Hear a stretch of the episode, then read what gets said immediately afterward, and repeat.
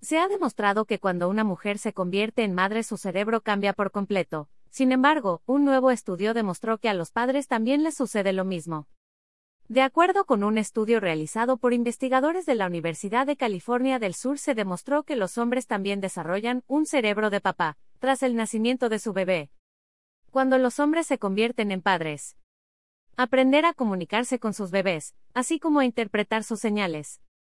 Esto hace que el cerebro de los hombres cambie, pues están enfrentando a la etapa de la paternidad.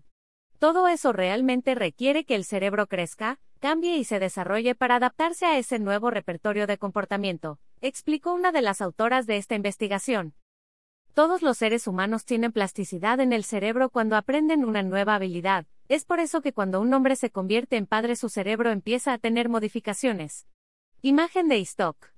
Te puede interesar. 6 consejos para papá primerizos. ¿En qué consistió este estudio?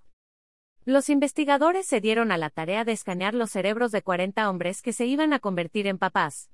20 hombres de Estados Unidos y los otros 20 de España. También analizaron a otros 17 hombres que hasta ese momento no tenían hijos. Los expertos escanearon los cerebros de los 20 padres españoles antes de que sus parejas quedaran embarazadas y posteriormente hicieron lo mismo dos o tres meses después de que ya tuvieran a sus hijos.